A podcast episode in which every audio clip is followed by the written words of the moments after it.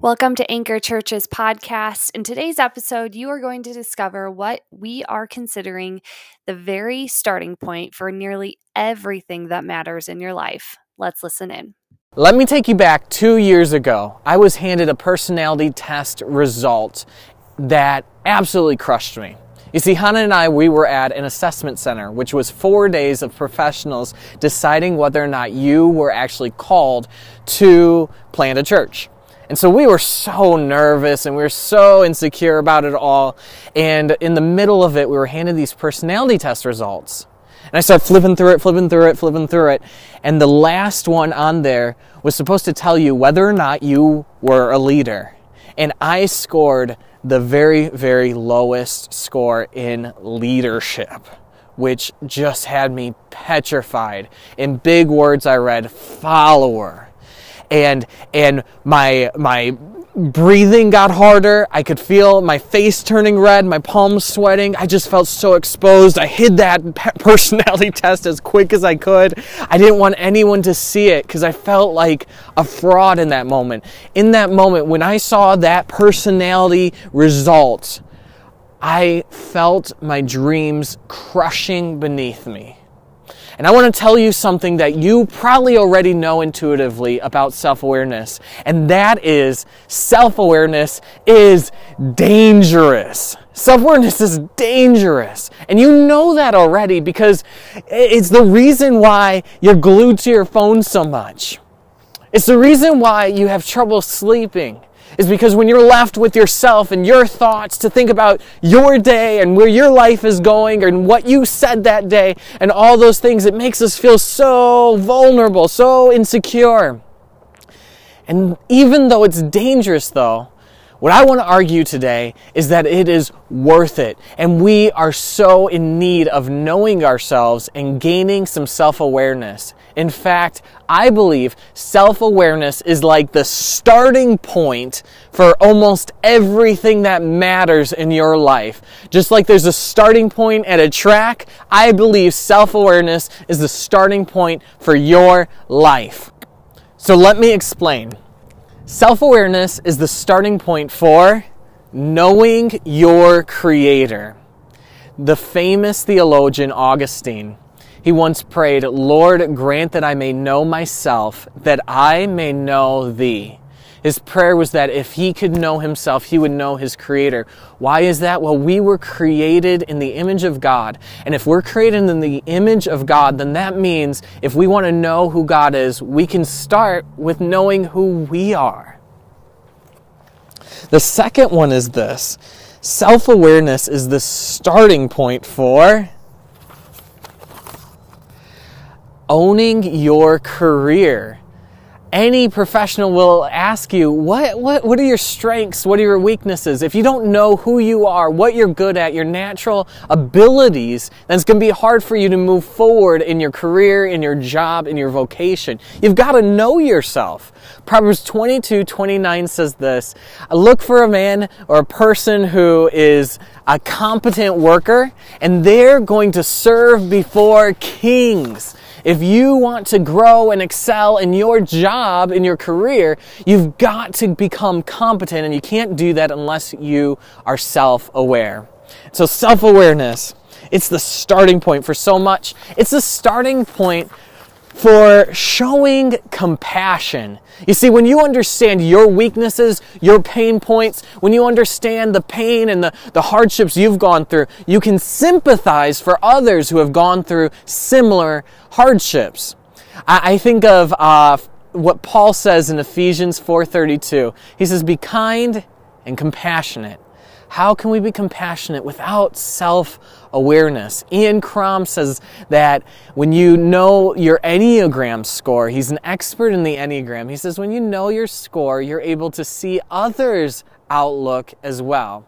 Self-awareness is the starting point for growing your character. Growing your character. See, so many of us, we want to go further, faster. We want to fly higher.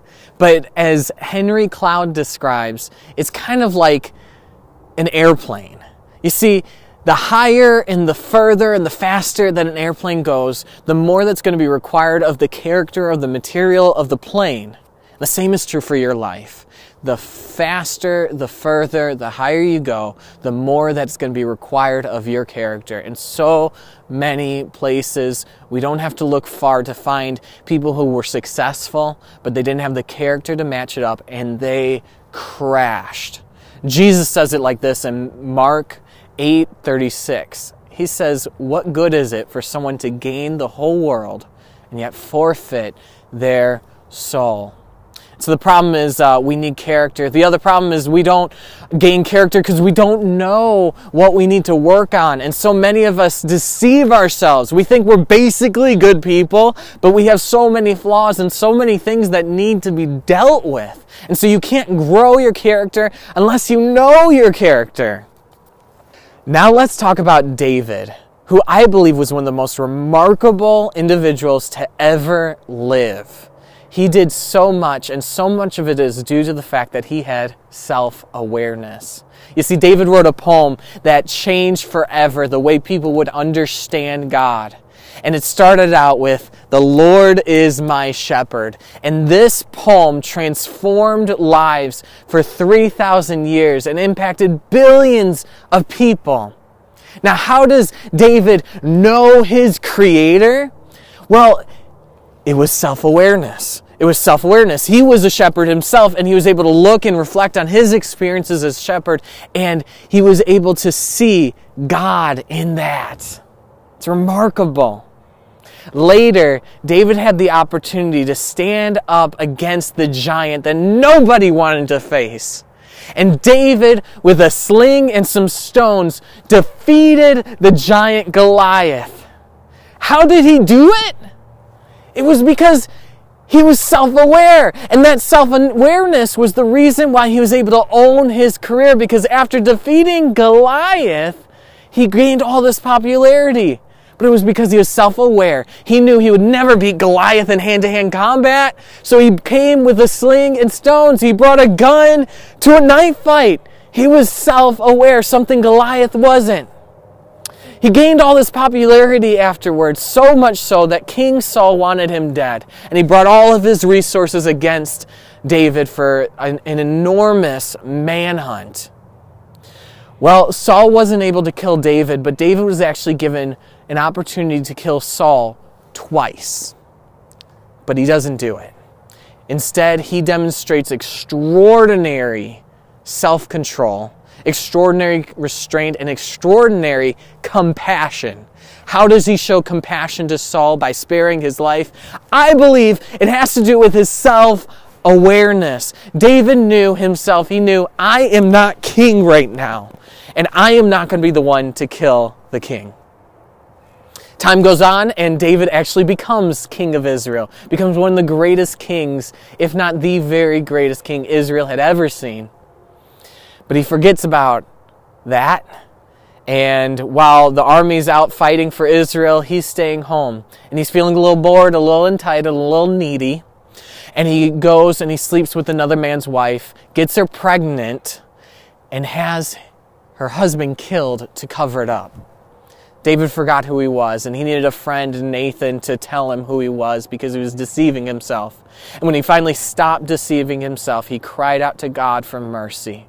And God forgave him. It was when he had self-awareness, he was able to grow his character. And I want to tell you, our world needs people who are self-aware. And if God is able to give David a second chance, he can give you a second chance if you're willing to do the hard work of discovery. I think of my mom, who for forty years was an addict, and for forty years was in bondage to all kinds of substance abuse. She was convinced that her life would end as an addict, that it would take her. But this month she actually celebrates five years clean. I believe a lot of that had to do with her being self-aware and digging through the closet of her soul and understanding those weaknesses and, and what drew her to that bondage. But now, because of that, For five years, she has been free from bondage, and she has been helping others become free from bondage too. And if it's not too late for my mom after forty years, then it's not too late for you. Do you know that God sees everything? You can't hide anything from God, and yet He is willing to forgive. He is willing to take you, arms wide open for you. And so I want to invite you right now, if you've never actually started a relationship with Jesus, if you've never actually felt the embrace of that forgiveness and that that that acceptance from God, would you experience it right now? I invite you to pray with me. Say, "Dear God, I know you see it all, and I know there's no hiding from you. So today, right now, I confess that I'm a sinner before you. I have a lot of mess, a lot of ugliness. And I trust that you forgive me and that you accept me.